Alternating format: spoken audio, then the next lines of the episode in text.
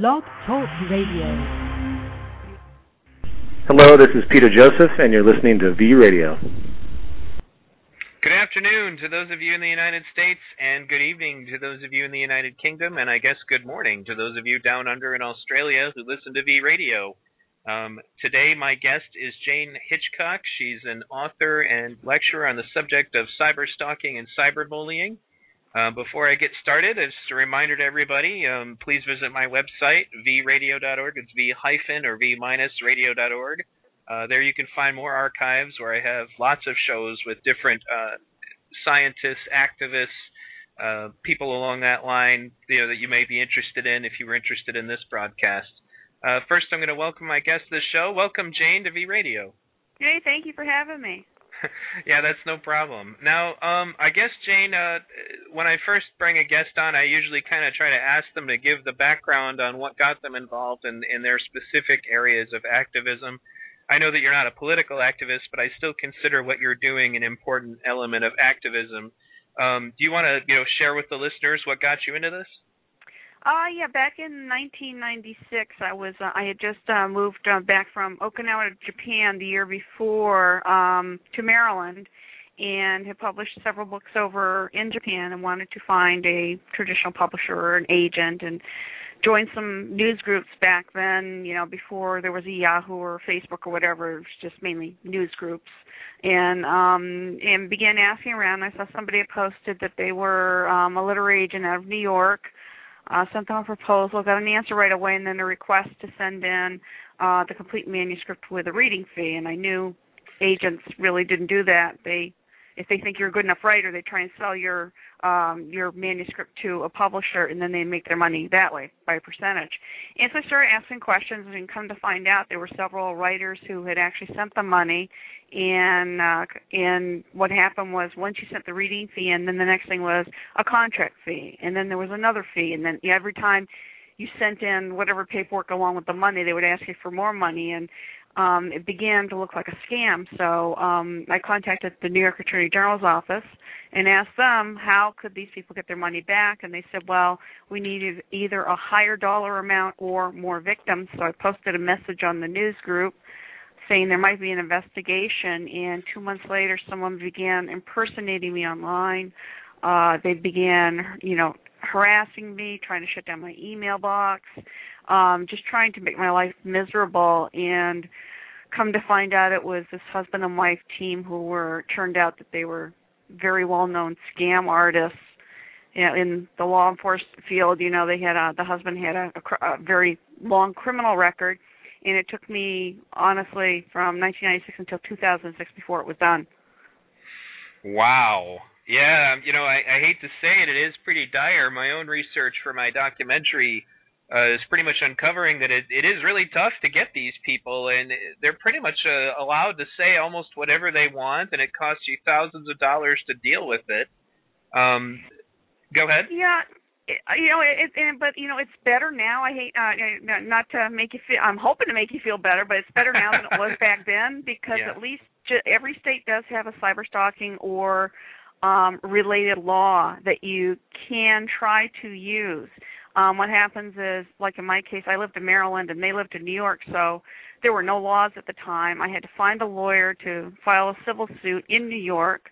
So I had to find a lawyer in New York, and that's what it comes down to is if you're in different states, you have to either work with the police department in the state where the person is that is harassing you, or Mhm. find a lawyer in that state, and you have to work with it that way because um, there is no federal cyber stalking law yet. I'm working on that. Um, but what was good was today it was announced that this um, Minneapolis blogger uh, was ordered to pay sixty thousand dollars in defamation. So there are legal precedents and there are cases being won by victims it's just how much time effort and sometimes money that you really want to put into it to stop these people uh that yeah, that's what it really comes down to unfortunately Well, let's go ahead and define cyber stalking for the audience, if you want to take a poke at that. Sure, it's uh it's well the Department of Justice has it as being electronic communications um that are repeated after the harasser has clearly been told to go away. Um, and we have up on our website at haltabuse.org, we have step-by-step instructions once you click on need help, is have you ask them to stop communicating with you. If you haven't d- done that, then do that, whether it's via email, Facebook, on a, if you're on a gaming site, you know, wherever you are, wherever they're harassing you, just send us something as simple as please stop communicating with me or please stop contacting me. And then it's probably the hardest thing that victims have to do is, uh, you know, the first natural reaction is to defend themselves, is to kind of sit on your hands after that, but keep anything else that comes in, showing that when you do have to go to uh, their internet service provider, their website host, uh, Facebook, or wherever, you can show proof. I asked them to stop and they continued. And that's what the Department of Justice says. It's repeated communications online after they've clearly been told to go away. Now, what about instances where somebody has a blog or a MySpace or something that isn't necessarily directly communicating with you but is referring to you? If your name specifically in it, um, if it just alludes to a person, but you feel it's you, that's not going to do it. But if they specifically name you, uh, if they post personal information about you, such as your home address, your home phone number, um, you know where you work and things like that, and then you need to file, you know, go through the proper links, such as on MySpace or Facebook, reporting it through them first.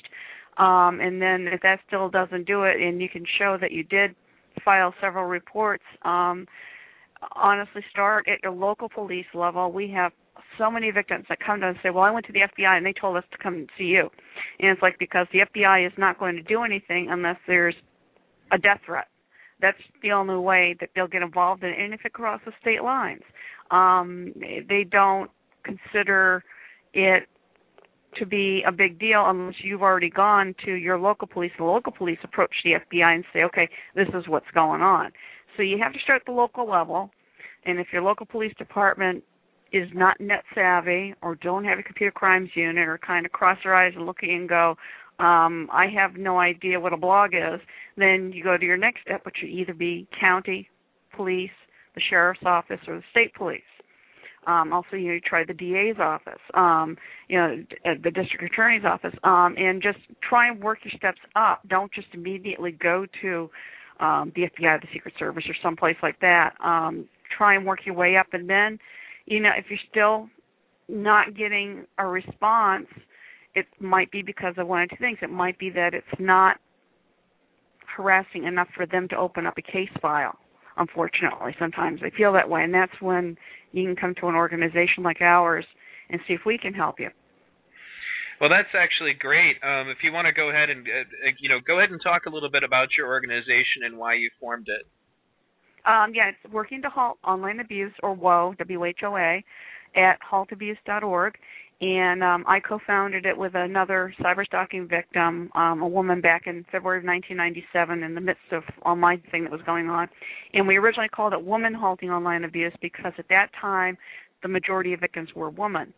And then when she stepped down in June of 1999, we kept the acronym but changed it to Working to Halt Online Abuse because we started to get men coming to us asking for help. And um, if anyone you know goes to our website and clicks on uh, the cyberstalking statistics, we're the only organization that has, I guess, concrete cyberstalking statistics. We've been calculating them since 2000, and from 2000, when the majority of the victims were female and the majority of harassers were male, if you look at them from last year, the majority of victims are still women, but male victims are higher than they were back in 2000, and male and female harassers are almost even.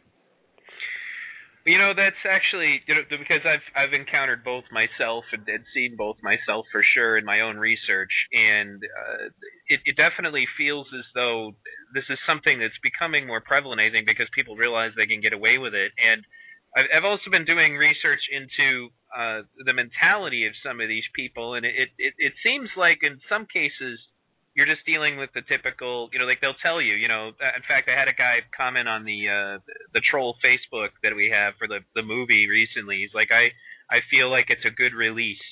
Um, I've had another guy who who said that in in person he's actually a very meek and mild individual, but he goes to the internet to uh, let out his aggressions. And Mm-hmm. you know, it, it's there was another uh, article that I linked from CNN. It was called "Tracking Down My Online Haters." It was about a sports blogger who actually like went to some of these people's houses or called them on the phone, and, and how utterly shocked these people usually are, and how squeamish they usually are when you actually contact them. You know, and Mhm. how how just how really unimpressive they are when you deal with them, you know, directly. And I've dealt with that myself. It, it's amazing how much the personality changes when they're in person. And I Oh, think yeah. that and that's another aspect of the psychology of it that was brought up in another one of the articles I was reading was that there's some kind of statistic involved with people are more willing to do certain things, you know, anonymously than they ever would in person. Um, especially when you when you consider that it's something aggressive or you know insulting, and, and in many cases it's like they don't know that what they're doing might actually affect the person on the other side. No, yeah, I call that the Dr. Jekyll and Mr. Hyde effect. You know, it's one of those things where during the day they're, you know, professional people, people you admire, your next door neighbor, the kid bagging your groceries, and then they go home and they get on the computer and their whole personality changes and they become these really mean and nasty people doing things, like you said, that they would never ever do to somebody's face. And that's that perceived anonymity because they're looking at the computer screen and they don't make a human connection. It's not like you and I talking on the phone now. I mean, talking with you, I can get a sense of you with your voice. Um, but just looking at a computer screen and typing back and forth, you have no idea if you're talking to, you know, a 67 year old woman or if it's a a 13 year old kid because people, you know, create screen names and email addresses and accounts and and they think that they're going to get away with it. And you know honestly um anonymity is um overrated uh because we can resolve over 70% of the cases that we get ourselves without even involving law enforcement. And that's because we dig in and we trace them like you say you know confronting them on the cases that I have worked on with law enforcement where it's gone that far I had uh, one cop call me with a state trooper and he said um he said I had to call you and tell you. He said I ended up going to this guy's door, knocking on his door and I had the sheaf of paperwork, printouts showing that we knew it was him and here I am my full, you know, outfit with the little hat on and everything. He said he opened the door, he said he literally peed his pants because he never thought he'd get caught. Seriously. I actually I I mean, the, Oh. these cops they call me and they tell me the stories, or they'll email email me and they'll say, "Hey, this is what happened." It's when they're confronted and they're found out. Honestly, that's when they stop and they know they can't get away with it. Wow, that that's something I could I could see going up on YouTube. that's This is wow. before YouTube, obviously, but you know, it's like you know, you know a lot of this. But yeah, I mean, that would be something that uh, you know, it's just they they really think they're going to get away with it, and then when they're found out, and if we're working on a case and we end up getting people's accounts canceled, not just their free ones, but sometimes through their internet service provider, all of a sudden it hits them that you know if they're losing their their Roadrunner account, their Comcast account, or whatever account they're using through their you know uh, for their internet, it's pretty bad, you know, because then they're going to have a hard time getting a new account somewhere because of their behavior online. Right. That's the I guess that's kind of the final stage. I mean, you can ban an IP, you can ban usernames and then, you know, they'll just come back in on proxies, but cutting somebody's internet access off is pretty much the the final uh answer at that point. And I really Yeah. wish it would never come to that. It's just some of these people, I mean, we had one guy, he was I guess listed as the most destructive poster in the history of Wikipedia and Mhm. he was harassing an organization I was part of, and he was relentless. And I just, you know, you, you by the time you're finished listening to this guy, because we ended up having to make recordings of him and stuff, you're just like, this guy is insane. How could he be doing Yeah. this? You know, and and just how could he get away with this forever? I mean, the the guy made it into the USA Today for the damage he was doing to Wikipedia. You know, just Yeah. vandalizing and, and, Wikipedia because he thought it was fun. no, I know, and, and you and I talked about this before. It's like you know these people put so much time and effort into doing all of this. Do they not have jobs? I mean, do they not have real lives? Obviously, I guess they don't. And like I was telling you, it's probably some 56-year-old guy that lives in his parents' basement, has no job, has no car, and he's got nothing else to do but create problems online. And I feel bad for them. Right. I'm sorry that they have no life. You know, I I thankfully have one, but um, you know, it's just really sad that they put all that time and effort into trying to destroy someone or a website or a business or something when they could take all of that energy and volunteer for like an organization like ours and try and help people that are having this done to them. Um, I'd like to see that that energy going elsewhere. It's just really sad. That's yeah, that's very true, and you got to wonder, you know, are they who are they neglecting in their real lives? Mm-hmm. Well, they're spending all this effort doing all of this. You know, I mean, exactly. Yeah. I, spend a lot of time, you know, on the internet because it's pretty much, you know, where my job is, so to speak. And as a result, I got to be very careful to balance time with my kids. I always make sure to take them out to the park at least an hour a day, you know, uh, make sure that everything's going good with them. And I just cannot imagine putting in all of that effort to something that isn't going to yield them anything. They don't make money doing it. You know, it's No. just it's amazing. You know, it and I guess the it bring I guess it comes back to the the basics of bullying. One of the things that I've said you know, to people when I'm researching this is that, you know, if you've ever heard the expression, God made men, but Sam Colt made them equal, was the idea that the firearm made it possible for anybody to engage in violence. You know, when it comes to the internet, it's like, you know, God made men, but the internet made every bully equal because now anybody can be a bully from the safety of their keyboard. You don't need to be bigger than somebody. You don't need to be, you know, actually capable of you know, defending it yourself. If the person gets sick of you, you know, you can just, you know, post a click and they're good to go, you know, um and it- it's I think also there's there's a uh well, I mean we went over the fact that these people get home from work and they're frustrated, you know, because pro- you know their bosses or maybe somebody else has been cruel to them, so they they run around and they called it a release. And I I just actually when I commented to that fellow today on Facebook who who left that, you know, he's like I feel like it's a release. I was like I think it's a release in probably the same way that a corporation believes it's a release when they pick up waste and dump it in somebody else's land. You know, it doesn't get rid of the problem. You've just passed on that negative energy that somebody gave to you onto somebody else, who's then in turn Yeah. give it to somebody else. You know, yeah, no, it, it just you know you have to wonder you know what goes through people's heads, you know why they feel that they have to do what they are doing online. Um, the internet is such a wonderful place. There's so many great people on it, great websites, great you know research, educational things for you know kids to do.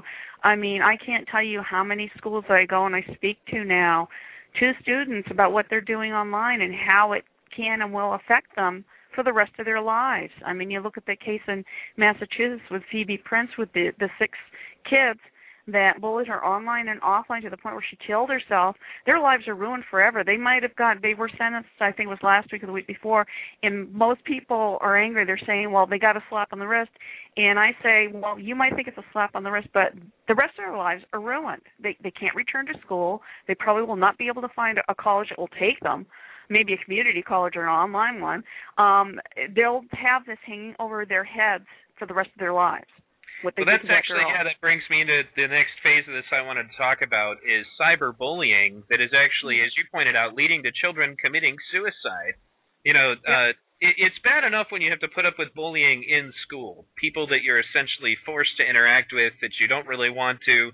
The the teachers and the principals seem to be completely ineffective in dealing with it at all. You're just told to ignore it and to be the better person, and then uh, you know, but you're trapped in the same room with this person for hours at Mhm. a time you know and that's one of the things actually that disappointed me the most about the whole columbine thing. I don't agree with what those kids did at all but the motive for what happened was completely based on the fact that they were constantly being harassed and bullied you know by the And- kids at the school. And no- nobody did anything. right. Nobody did anything. You know they don't place any emphasis on that at all. And that's supposed to be a learning environment. I'm supposed to be Yeah. comfortable learning my lessons in a circumstance where somebody's hitting me or throwing things at me or spitting at me or any number of the things that kids do to each other in school. But cyberbullying makes it even worse because it doesn't end when you're No, when you leave school. It's 24 hours a day now. You know, the, so many kids have cell phones. They're getting text messages. Um, they're getting phone calls. They're getting harassed on Facebook. Um, you know, uh, uh, kids are you know other kids are creating groups and pages and blogs and I mean it's just like you know whereas with the physical offline bullying, they could at least go home after school, have the weekends, have school vacation, and get away from it. Now they can't. And it's something that unfortunately it took a lot of kids to take their own lives for schools to wake up and realize this is a big problem. We need to start addressing this. But schools are starting to address it. And you know, I'm, I, I started off back in 2005 speaking at high schools, and then it was middle schools. And this school year was the first year I've been asked to speak to fourth graders. They're getting younger. I believe it. And you know what? The funny is that the duality or the the lack or the double standard is that you keep hearing all of these instances where school boards will get together and go after a student for saying something bad about a teacher or a principal online, but they're not doing anything effective to protect children. Yep. No, I I totally agree with that, and you know that's one thing that they have to really t- start taking these seriously because when I when I go and I and I talk to these kids, and then afterwards they come up and some of them will come up and talk to me privately, and they'll you know say, well I have this going on, what do I do, you know, and I'll say, well is there nobody you can talk to at your school? Well, I'm afraid it's going to get back to the bully and make it worse. And then that's why we started the kids and teen division uh, that we have that. We try and give them alternatives to find someone they can talk to. And when I do my presentations, I say, if you can't find an adult, either somebody at home or somebody at school, a friend's mom or dad, if you can't find somebody to talk to, then come to us. You can fill out the questionnaire. Our advocate will help you. We will not go to the bully. We will not go to your school, your parents. We'll try and help you, you know, take care of it. And then if they're still not comfortable, then we have um Phoebe the cybercrime dog. She's actually my dog, but she has her own page up there, and you can send Phoebe your story. Phoebe has a Facebook page. You can become her friend, and and she's actually after I've gone to these schools, they've become friends with her, and they actually they're typing to Phoebe, even though I, I I'm hoping that in the back of their heads they realize it's me. But you know, it's like they they're trying to give them a different outlet. And then we have our celebrity spokesperson is Uncle Jim. He's Jim Mayer from uh he's the bass player with the Jimmy Buffett Coral Reefer Band, and uh, he just recently came on. And there's an email address you can send to him. And then you know the the, the last one is the schooltipline.com. If your school's not listed there, find out about getting them listed and you can file reports anonymously. So instead of, and I tell them, I say, I don't want to see your name in the paper that you killed yourself. I want to see you find someone or somewhere that you can go to that you can talk to somebody. And so I give them five options. And you know, it's the same with with adults. I mean, we're there for a reason. We don't charge you a penny. We don't contact the cyber stalker or the bully. Um, we try and help you resolve it you know and if we can't then we try and get you to the right people to take it up a notch. Well it is something that i've i've realized this actually and, and we've we brought this up on more than one show because we've had problems in the past with people the you know because we have a lot of freedom thinking people involved with what we do. They it gets into the argument of censorship versus property rights. Like are you allowed mm-hmm. to regulate your own internet site. Like I've been accused of censorship for blocking people from Facebook, which doesn't make any sense to me. I'm like, it's my Facebook, and I want you to leave me alone. You know. Yeah, you know, it, it, uh, people don't realize that the internet is a privilege. It's not a right. Mm-hmm. You know, they have to realize that if I have my Facebook profile and you ask to be my friend and I don't know you and I deny it and you're upset about that, I, I you know, I hate to say it, tough titties. You know, I'm sorry. You know, honestly, I just, you know, there's a reason you know? Yeah it's sure. it's my profile and i approve who i want to be part of it. I'm not censoring you. I'm just saying i don't want to be your friend. And if you can't handle that then that's your problem. Um the same thing with you know if if you've got your own personal blog or um you know your own website and you have you can and people are posting messages on your blog or on your website comment form or something if you delete them you have every right to do that because it's their privilege to be on your website, but if you do, if they don't follow your rules, then you have every right to remove it.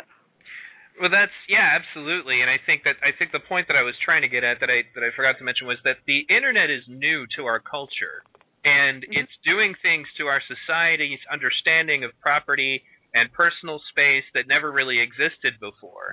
You know, and I generally have to explain to people as I'm a moderator in a forum that uses has a lot of people on it. I'm like, look, this is this person's forum. He pays for it to be here. This is his website.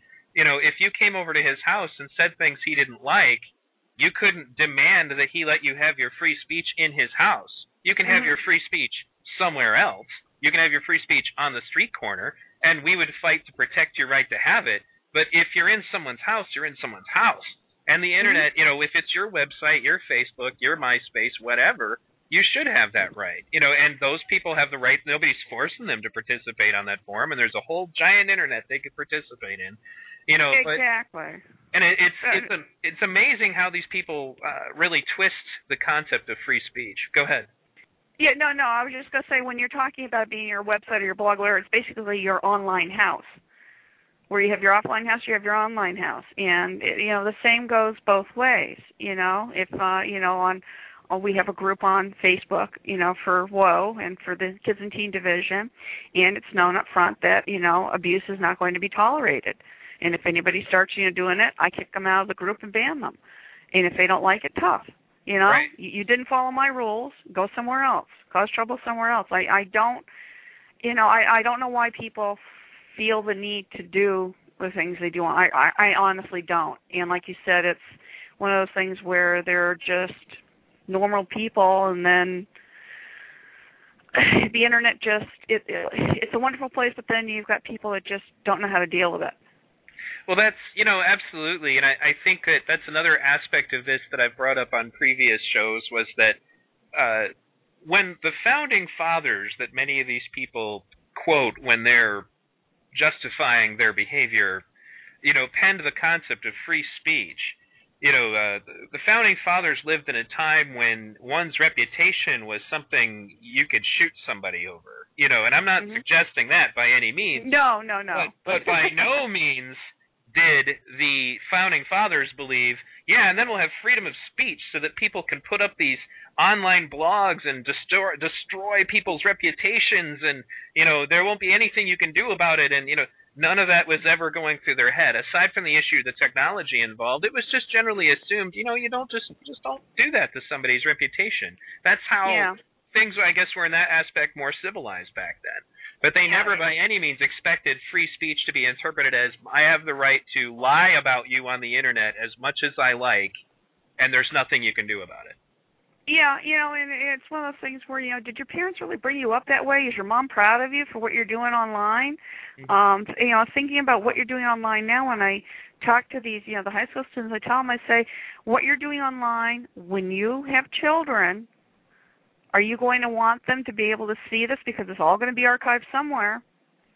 Are you are you really ready for your children and your grandchildren to see what you were doing online when you were a kid?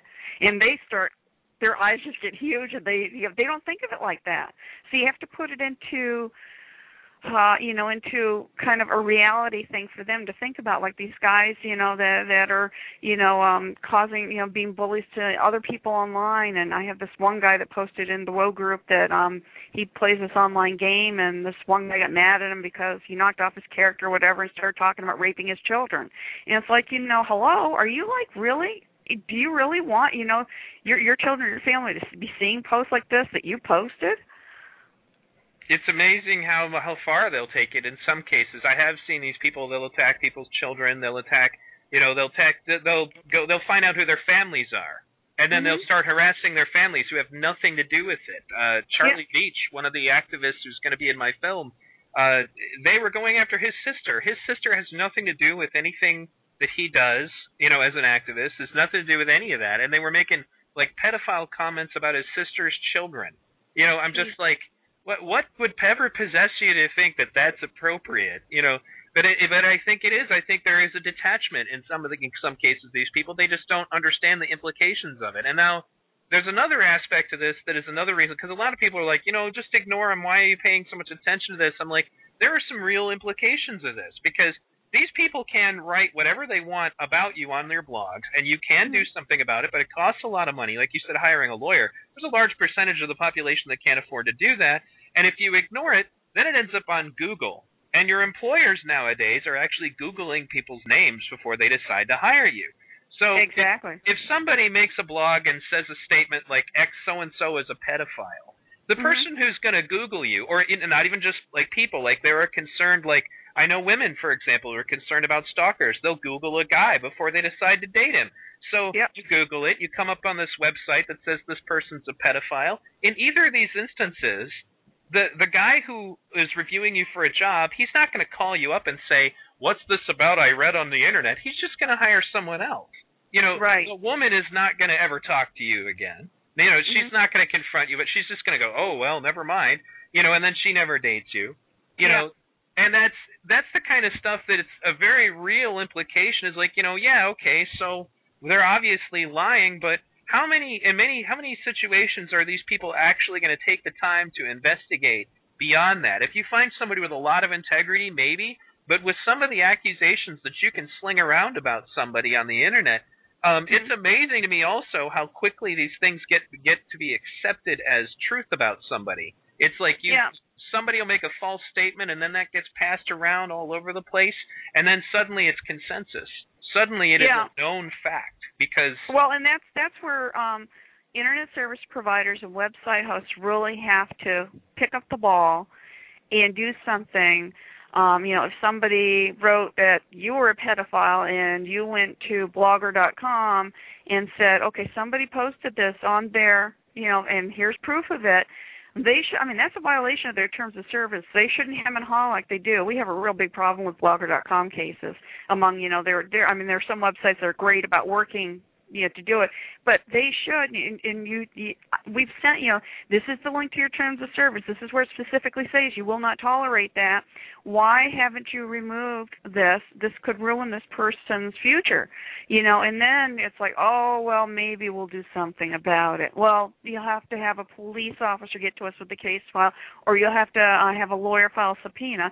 And then that's where our hands are tied because you know, as a volunteer organization, there's only so much we can do. We're not lawyers, we're not law enforcement, and if it comes down to that, then we have to unfortunately go back to the victim and say, you need to get a lawyer or get the police involved in this because they are just not doing what they should be doing. And the worst are the overseas anonymous remailers. Um, you know, we've had cases where there've been clear like death threats tracing it back. I mean, Hotmail and Yahoo and Gmail are re- really, really good about canceling accounts, but the internet service provider that it's actually originating from or going through as an anonymous remailers.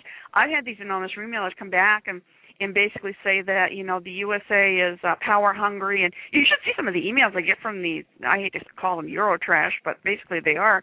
But I, I'm just amazed at what they say, trying to put the blame on the victim. I'm sitting there going, person using your services is saying I'm going to come and kill you, and it's originating from your servers, and you're going to allow that and I just was like, "Oh my god, I can't believe this." You know, it's just crazy. So, you know, it's um it's one thing to have laws in place and there's so many great law enforcement and good lawyers that really do try and work for the victims and get things taken care of. But it comes down to the ISPs, the websites, the website hosts, they really have to do something and take situations seriously. What's your experience with WordPress? Um, you know, it's one of those things where it's luck of the draw on, you know, when you send in an abuse form because you know that they've got more than one person handling complaints. So sometimes repeatedly filing complaints or having more than one person filing a complaint helps a bit. Um, you know, and also, you know, making sure that um you try and get the correct contact information besides a report link on their website. There might be other contact information, and that's where if you if somebody came to us for help, we sometimes have better contact information that we can't give out to the general public, but it's available to us, and we try and use. Um, there have been some Facebook cases where um, the victim has reported, you know, a, a profile forged in their name. It's not taken down fast enough, and it's really making them look bad. Then we'll file a report, and that doesn't do it. I have a contact that's within Facebook that then I say, okay, look, we've done it the correct way. Victim filed reports, their family, their friends filed reports. I filed the report. There is no, here's the link, take a look at it, and it's gone, like within an hour. So, you know, it's one of those things where sometimes we have a better response than the ever than the average person.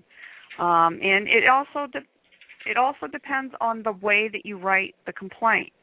you know, victims will come to us, they'll fill out the questionnaire, say, yeah, you know, it's um on this website or whatever, and here's a copy of the claim sent. And it's like in all capital letters, or they're demanding that, you know, they're saying you have to take this down now. It's like, no, no, no, you don't do that. Even though you're really upset, and I understand you are, you have to like go and say, um, you know, this person is posting this information about me. It's against your, you know, terms of service, and always put the link to it and the specific thing that they did that's against the terms of service and just say, I'm really hoping that you can do something about this before it escalates any further instead of demanding that it be taken down. Because the minute you start demanding, that's when they get defensive and saying, well, you know, maybe you shouldn't have egged this person on in the first place, or they come back with some smart comment, or they just ignore you. So you have to take the middle ground and approach it like you're on eggshells yes, you're the victim, but at the same time, you can't yell and scream and jump up and down, down and demand because it makes you look bad too.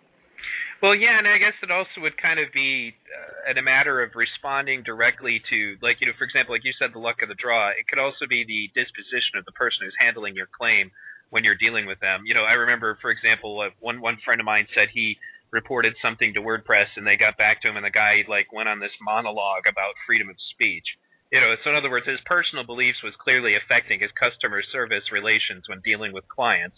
You know, and yeah. it, it's kind of like, okay, so your freedom of speech and my freedom to not have my reputation ruined. Which one is yeah. more important here?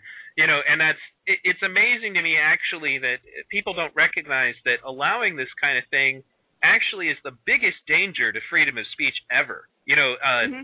because uh, for example when i got started in all this i was absolutely advocating never ever should we make laws about the internet freedom of speech freedom of speech.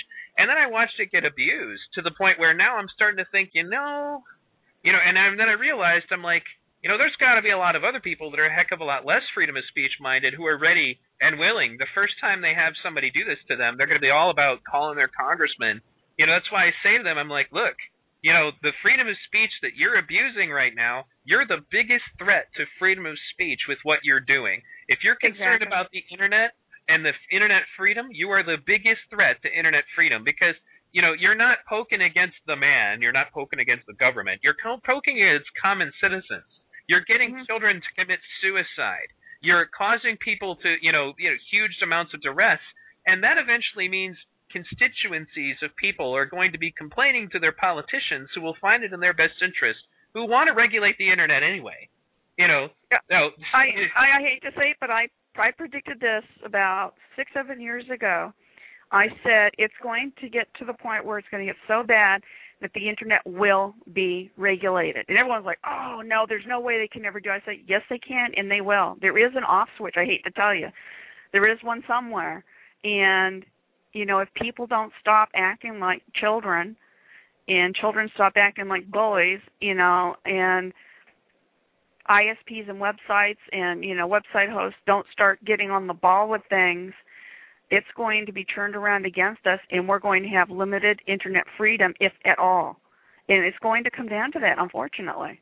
And it'll be sold to us as as citizens, you know, who you'll be like, well, we're going to protect you from all of this libel and slander on the internet. You know, this yep. will be safety for your children. You know, they won't be harassed, and you know that's the formula. And the funny thing is, is that it's it's these people who are acting like this who scream for their freedom of speech anytime something happens to them. You you report one of their YouTube videos and they claim censorship, even though the whole point of their YouTube video was to call you fat or whatever.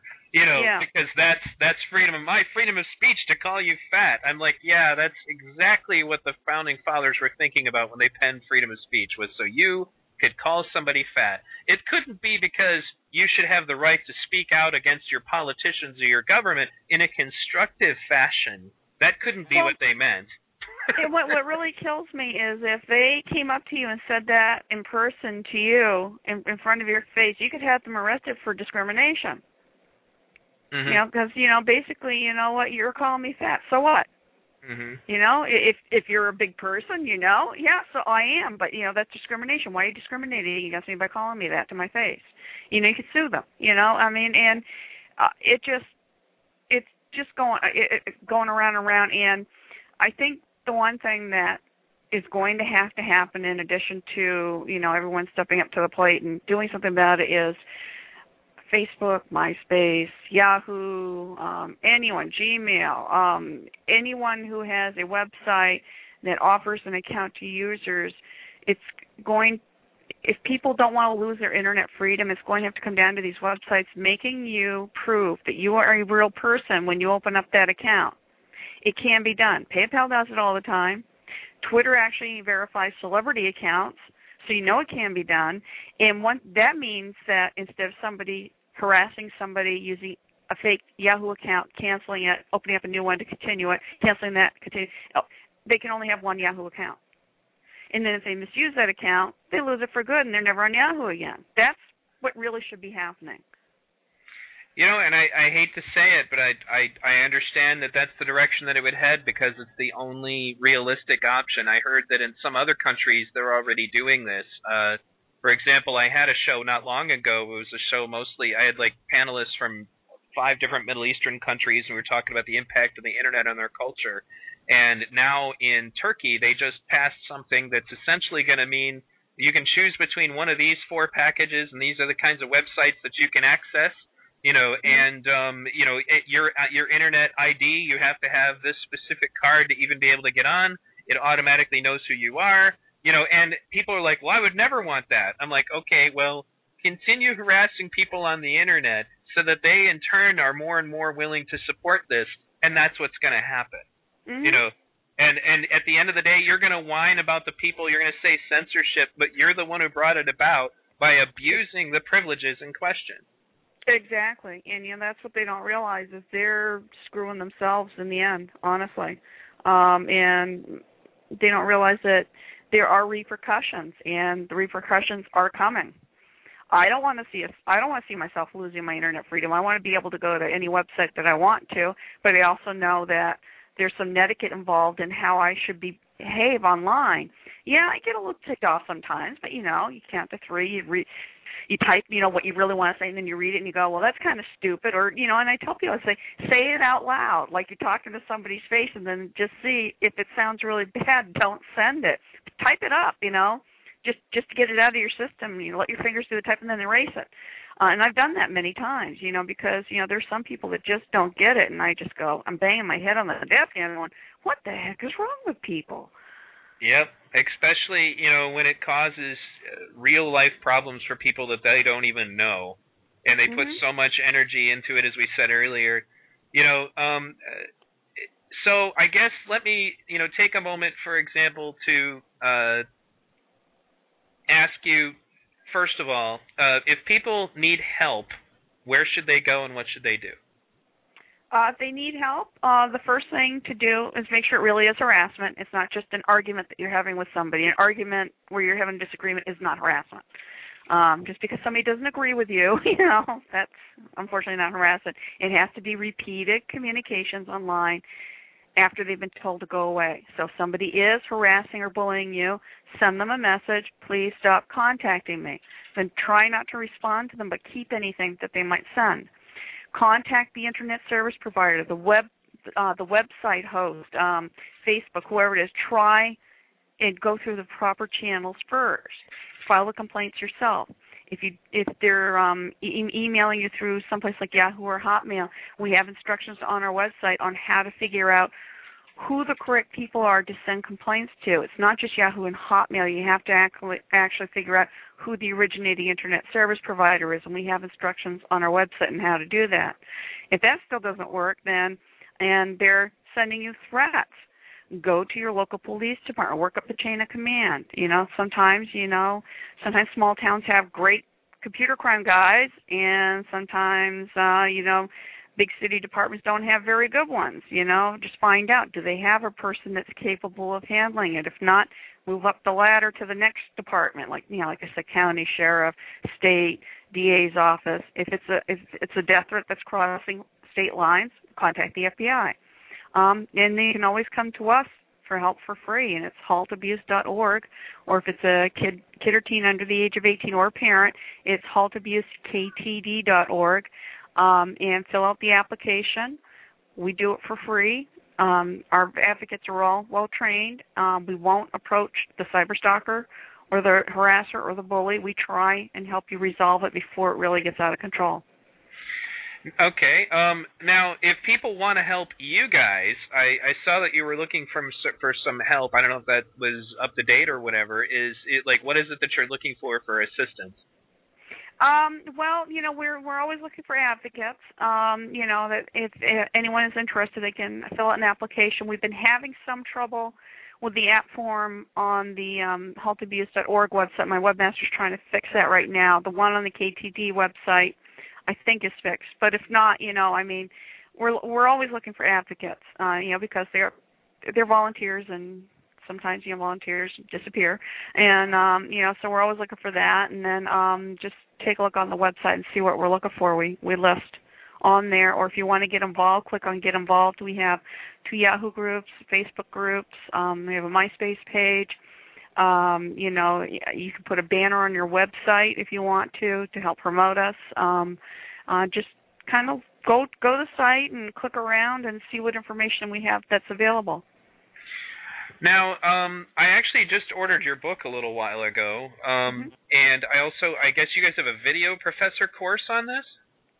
Um, the video professor did do one. I don't know if it's still available or not. They kind of I don't even know if they're around anymore.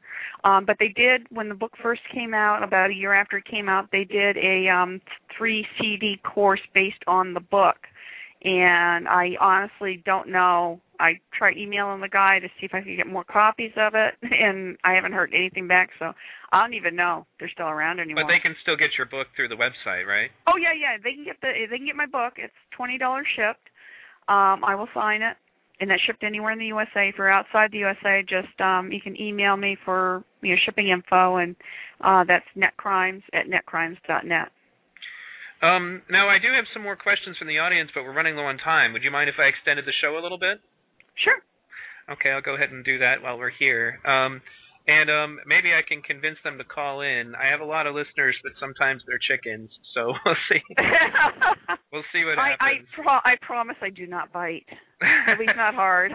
well, I mean, uh, to to be fair to them, some of it is just the issue that you know uh, I have international listeners, and some of them are really good at, t- at listening, but they can't necessarily talk very good in English. So, um, and I guess you, that was another question of mine. Actually, you guys are also trying to work on an international level, isn't that correct? Well, we we are international because the internet is not just confined to the USA. The internet is international, so we help anyone that comes to us. Uh, our volunteers, we have volunteers in India, Australia, the UK, Canada, and across the US. So, I mean, um, we help victims anywhere. and We have advocates, you know, volunteers from anywhere. So, um, as long as you've got a good command of the English language, you know, typing, because um, we don't. I, I really, I've only met three of my staff in person in the entire time I've been doing this.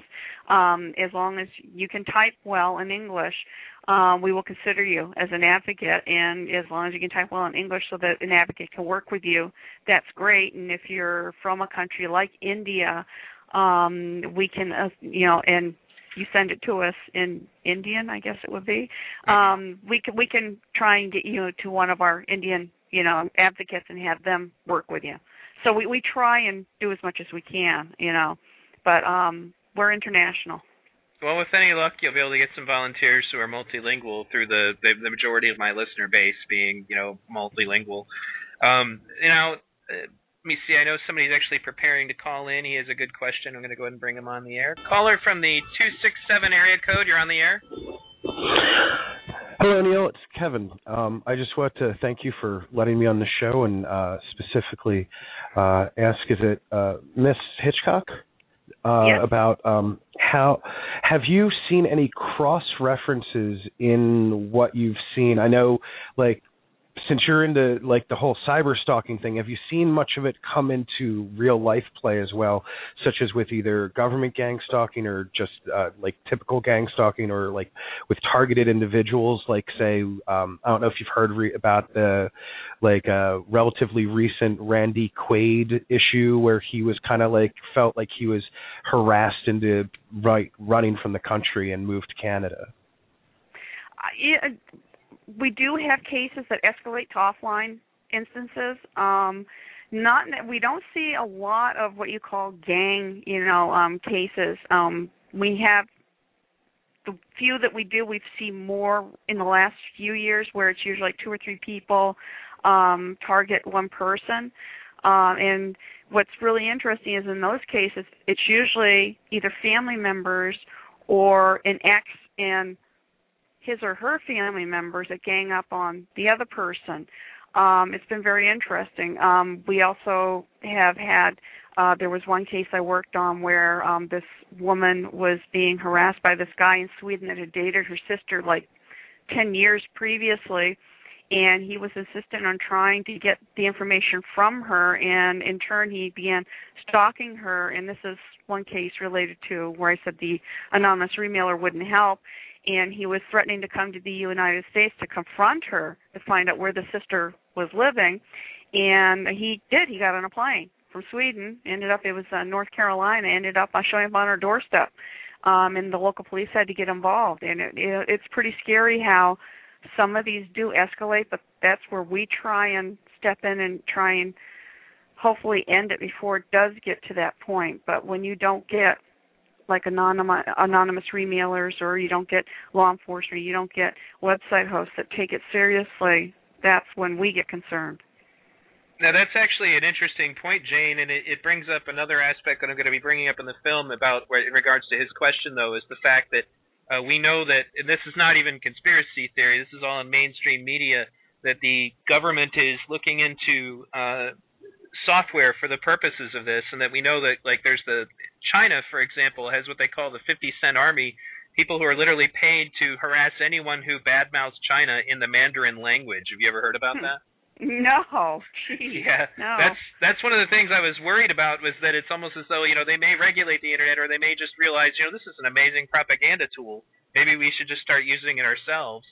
I was yeah, I was wow. pretty surprised about that, but yeah, the uh, the Air Force, for example, was was had contracted another company for the purpose of uh, writing a program that will pretend to be hundreds of people um, on various uh, social networking websites to be able to sway public opinion and in mm-hmm. theory to be able to target people who are you know outspoken against the government because um, that's one of the aspects of the the the gang part of it is that especially online I've been noticing there's a psychological effect. If you've got like 30 people disagreeing with you about something you look like you're losing the argument even if you're completely right and they're completely irrational. Mhm you know um, did you have anything any further questions caller uh, that's pretty much it. I mean, I, am very glad that that someone's actually really speaking out about this. I mean, it, it's for me, it all seems like it's part of it's part of that whole denial, hassle, and ridicule factor that seems to go along with people uh, speaking out as an activist. So, anyone that's out there that's still fighting the good fight, I, I highly recommend you you continue to to work even past these sorts of abuses. It's it's uh, not something that we should allow to get ourselves down. Mm-hmm. Yep, I agree Thank with you. Thanks a lot. Um, thanks again for calling in, Kevin. He's actually a regular listener of the show. Oh, okay.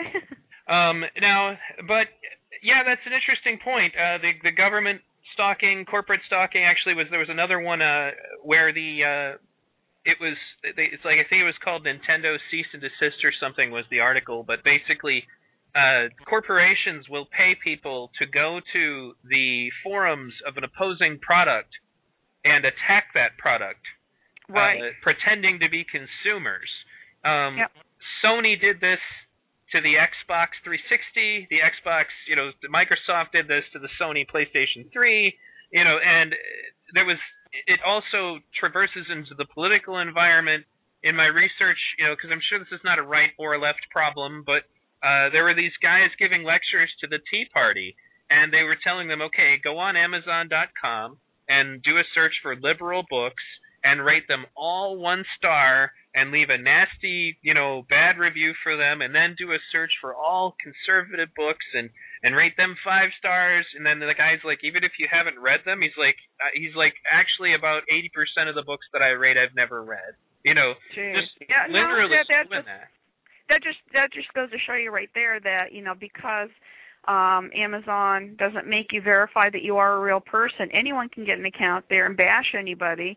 I mean, you get you know an author who's jealous of another author because uh they got published before them, and then they go on they just you know open up several different accounts and write bad reviews. Um, you know, it, it happens. Um, and then you have uh, on the other instance that you're talking about, you know, like Sony or you know some of these other companies hiring people to bash, you know, competitor products. Um, there was a case in New York, and I don't know if you remember hearing about it.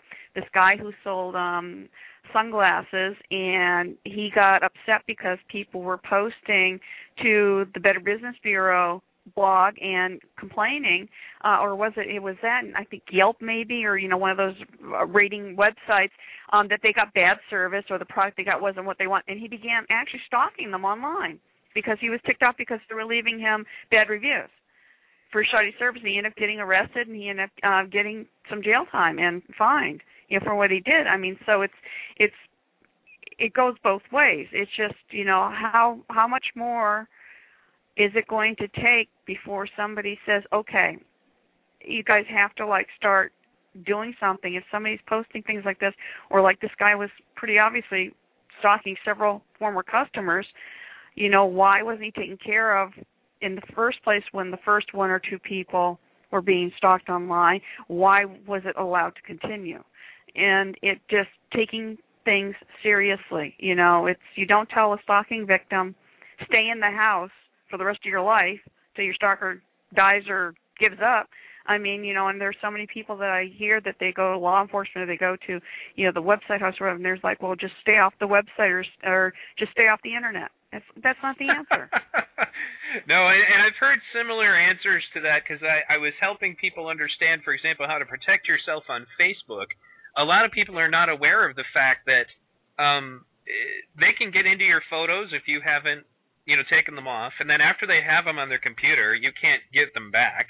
And then they right. can Photoshop those photos and do whatever they want with them. They can take your photos of your family members, your children, you know. And it, it's amazing actually because I remember getting into an exchange with somebody about that, and the person was like, "Well, it's your own fault for posting that stuff on the internet," you know. And I'm like, you know, I hate to make this distinction, but that that's starting to sound a little bit like the the language that you hear when somebody says that a rape victim it's their fault for wearing a skirt or something. You know, exactly. It's the same thing. It's like no, that's not the answer. Um, but the point that you brought up, which is really good, is if somebody does take your photo, your copyrighted photo, and does Photoshop it and post it somewhere, I can guarantee you that you are more eh, likely to get somebody's account canceled filing a DMCA copyright infringement complaint than you are just saying this person is harassing me. I don't know why, but every website that we have had where either a victim has a profile photo in their name with photos stolen from them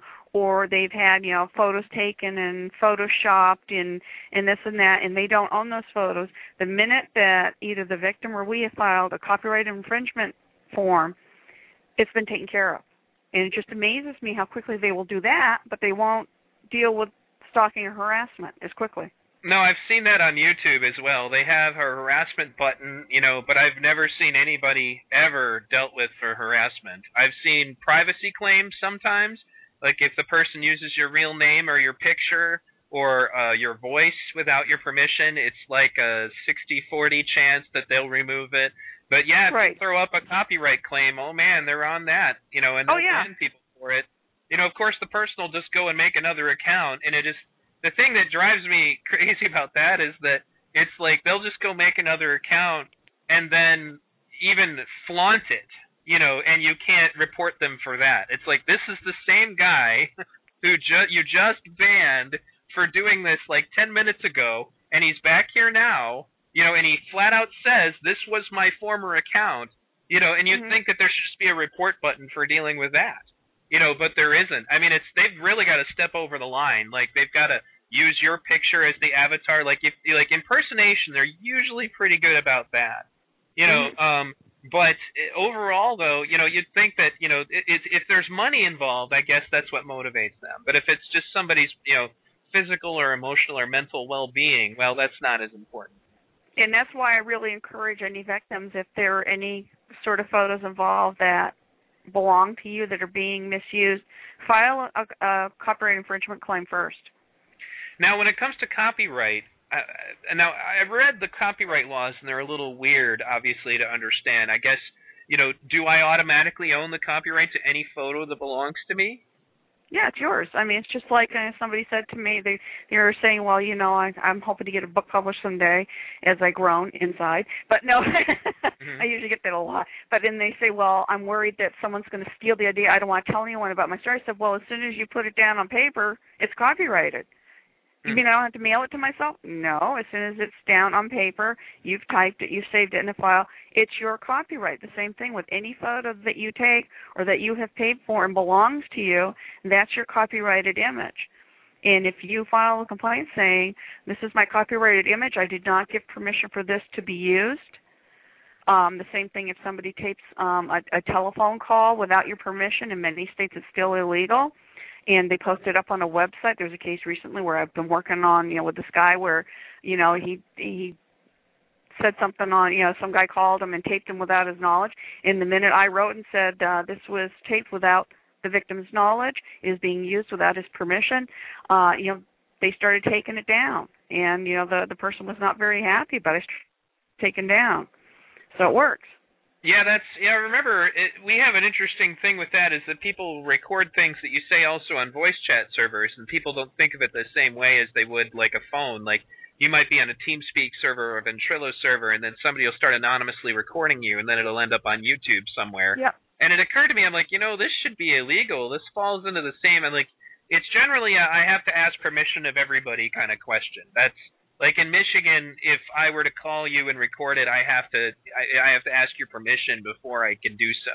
In some mm-hmm. states, you just have to have one person's permission, which doesn't make any sense to me. But um, the only reason, the funny thing is, is the only reason it's a problem is generally they'll take little things that you've said and then chop them up and then put them next to oh well this is what he meant or this is what yeah. he said and yeah. know and that's there's so many different prevention things that are going to go into uh, my film. Like uh, recently, we had an issue where somebody uh, co- commented on somebody's WordPress blog, and as a result, uh, the person what people do not know is that if it's your blog, you can edit the comments to say anything you want. So then, well, somebody then go ahead. Yeah. No, no, go ahead. Well, basically, so somebody edits that comment and say does something to the to one of that person's friends, and then goes, "Oh, look what this person did to you on my blog," you know, and people are not even aware of that. You know, they weren't aware that every time you post on someone's blog, that person has the right to edit it, and they will, and then at that point, it's directly associated to your IP, and then they can take screenshots of it and try to hold you accountable for whatever it is that quote unquote you posted. The same thing is true of going to someone else's forum. There's an edit function for all the moderators. They can mo- they can edit anything you said to say anything you want. That's actually yeah. something another one of the victims that uh, came forward and gave us her story for our film was pointing out that there are guys who apparently make money doing this. Like they'll make it look like you're the one who's harassing them, and then they'll sue you. Uh, yeah, I I know. It, you know, it's one of those things where that's where you have to have well, I mean, if it's something they take from like your Facebook profile or something like that, and you have proof that they just chopped it up or whatever, I mean, you have proof of it on your wall. Um, as long as you have proof of it in its intact form, um, then you can go and again say this is copyright infringement and. Mm-hmm you know, like I said, you know, it's, it's what I was saying. If you can prove say, okay, this is um, a screenshot of it the way it was. Here it is the way that they've done it. I did not give them permission to do this, and I can bet you nine times out of ten that it will be taken down. You know, it's just one of those. I, I just don't. I still don't understand why they will do that. Like I said, but harassment stalking, they kind of, you know, hem and haw and go. Mm, I don't know. You know, it's like, geez, what the heck? Well, how many? It's like it's they act. What is it like? Something they're worried they're going to lose a lot of customers for that. You know, I, I, I don't. I don't get I, it. I honestly don't know. I have no idea why.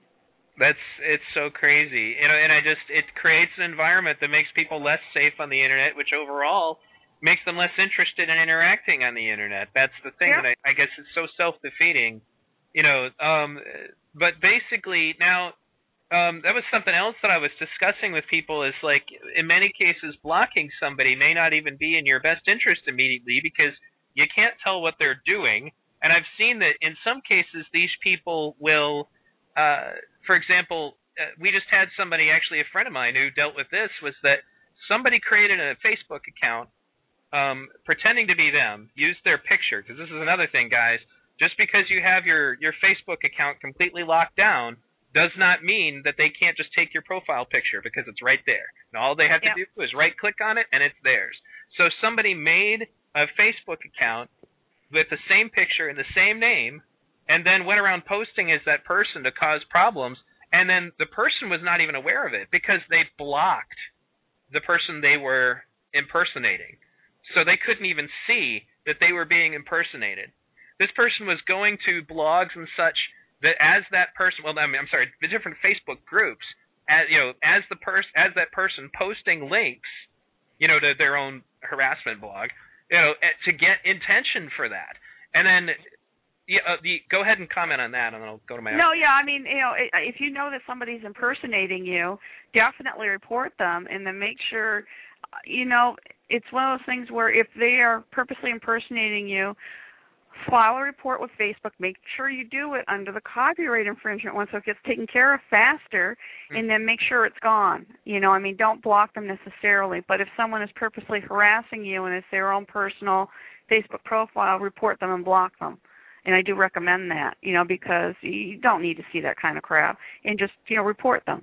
Um, but if they're purposely, you know, created a profile in your name using your photo or whatever, that's when you report them and keep an eye on it and keep after Facebook, or you know, come to us and we'll see what we can do. Well, yeah, and that's well. That was the other thing that was funny about it is she couldn't even report the person because the person has you blocked. You can't access their their page to block them or to report them because the Well, report function is there. Well, then what you can do then is have somebody else yeah. um have somebody else just kind of look it up and find out where it is and and go from there because they can't block everybody on Facebook. no, you're right. No, you're right. And yeah, so I mean there are ways around it. I just Yeah. thought it was funny that the the feature in question could be taken from you. Basically, people are like, uh, I know, for example, they'll they'll join somebody's Facebook group, and then they'll block all the administrators of the group so that nobody can see what they're doing on that group, and then they'll start posting inflammatory things. And and, like you you report it to the administrator, like, what are you talking about? I don't know what you're talking about. You're making that up. And then I, I actually had to take a guy and make him go make another account to go look at his own Facebook group once because he was not aware that there were like six or seven people just spamming his group with all kinds of offensive material and he had no idea. He started getting angry with me and I'm like, "No, go go look. They probably blocked you." Eventually he went and did it and then later he sent me an apology and went, "Oh my god, you were so right. I'm so sorry. I thought you were crazy or something." I said, "They had you blocked. They had you Yep. blocked on your own group." You know, that's why I tell people there's there's all kinds of little tricks that these people know, you know, mm-hmm. and you have to protect yourself. That's why I said don't post anything to your profile picture that you don't want other people to have because they'll get it.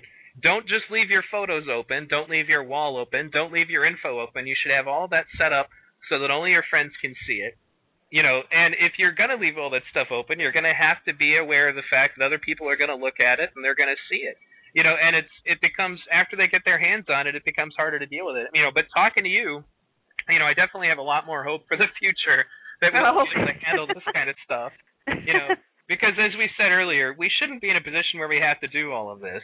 You know, it's it's just ridiculous that we should have to go through any of that, and that's it, it's because of the fact that the internet is new to mankind and new Mhm. to our culture and therefore it, people haven't thought about it. And not everybody is victimized by it so a lot of people are just kind of inclined in. Like you pointed out earlier is actually kind of funny is you know speaking to law enforcement officials in many cases they're not web savvy. They don't even know what you're talking about Yeah, you know exactly. what's a blog? You know? Yeah, yeah, I know. Well, I mean, with in my case, it was um I went to the local police and they didn't know anything about it, and they went, I don't even know what a news group is, and I'm like, oh God, you know, I, and, you know, that's when I realized that it was an uphill battle from there, and it was either, you know, crawl into my bed and never come out, or do something about it, and I'm one of those people where after I got upset and cried cried myself, you know, to to down to you know just what am I going to do? I said, you know what? I don't want anyone else going through this like this, feeling feeling powerless, and that's why I do what I do now. That's yeah, that's actually really awesome, and I I really commend you for the work that you're doing. And I'm you know as just as the caller said, I'm glad that you're doing it. I know that's part of my motive for why I'm making this documentary. No money is going to be made. You know, making this documentary, it's all going to be fair use. People can give it out any way they want. Um, because I just think it's kind of a service to mankind in general. That's the other thing I've been trying to do to be very important about uh, on this is that I don't want it to be a right documentary or a left documentary or a green documentary or you know is uh, overall this is a threat to mankind's biggest you know liberator when it comes to the ability to communicate and to speak with you know with other people this is a huge threat overall because of the fact that it you know not just from the issue of that it could get it regulated the amount of damage that it does to conversation uh, yeah. and the ability to communicate ideas like uh, there was a film uh, that I actually got that thing about the Tea Party from called Astro Turf Wars and that film was pretty heavily leaning on the left but they did make a lot of really good points which is that there seem to be there seems to be you know a point where people will if you're starting, for example, to make a, a, a good a point on a hot button issue like say healthcare, then they'll just start insulting one another to drag the conversation out of the intellectual level so that now we're all just mudslinging and it's kind of at that point like uh, it diffuses the conversation and prevents either side from going any further. Mm-hmm. Um, and especially because we're still, I think, in, in my research, I'm finding it's like it's something that gets started, I think, in school. The idea that making fun of somebody and being good at it is something to be commended for, or something to make you popular, you know, within a given social circle. That seems to be where the attitude starts, you know, and it just continues further. People like will brag about it. This is another thing that I said is that in some cases these people have communities of their own. You know, you can ignore them, and obviously you should not be engaging with them directly but mm-hmm. um, they'll pat each other on the back. They don't need you to pay attention. They'll be like, "Do you see what I did to this guy? It was so funny." And then they'll all go, "Yeah, that was awesome. You know, amazing." You know, you know well, just remember that they're being eight-year-olds and their little and their little minds, and at least you're being an adult, and try and keep that in mind every day. And it, it's hard, you know, it's hard for victims that I work with, you know, trying to get there like, well, I shouldn't have to like go to another website. I shouldn't have to and I'm like, well, you know, you sometimes you just have to make changes. I'm sorry. That's right. the way it is. Yep. You know? So, you That's know, it's very unfortunate true. but very true. Well, thank you very much, Jessica. Um, I look forward to. Oh, Jessica, I'm sorry, Jayne. That's all right. that was a Freudian slip because I was just looking at one of my fans in the chat room. Thank you very much, Jayne. and thank you, Jessica, for tuning in. Um, thank you very much, Jayne, for tuning into my show, or for being on my show. And uh, yeah. and if you once again, I, I'll be in contact with you about other things. I'm hoping to you know get an appearance from you in, in my film. That'll be great.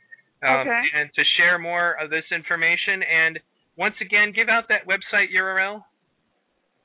Um, the um, website is haltabuse, H A L T A B U S E dot O R G. And the book's name is Cyber. Was it? Go ahead. Net, net crimes and misdemeanors, and that's at netcrimes.net. Right. They can find that book at the the haltabuse.org website too, right? Yeah, there are links to it, or they can just go to the book website. Okay, great. Yeah, I'll probably throw a link to your website on my own website as well to generate information in that direction. So, um, thanks again, Jayne, and um, I'll be in touch with you in the future. Thank you for being on V Radio. Um, okay, thank you. to everybody listening, thanks again for tuning into V Radio. Please visit my website, vradio.org, v-radio.org. There you can find archives of more shows like this one. You can check out my must-see TV list, which is a list of internet documentaries that you can watch for free. Um, I have V Radio forums. There's also a like bo- a like box on the front page for the troll documentary I mentioned earlier. And um, if you're interested in you know supporting this effort, please consider a donation to V Radio. Uh, you can do that by clicking the donate button. And thanks again, everybody, for tuning in. And Jessica just had a good laugh at me accidentally mentioning her. okay. Hi, Jessica. She's here for like every show.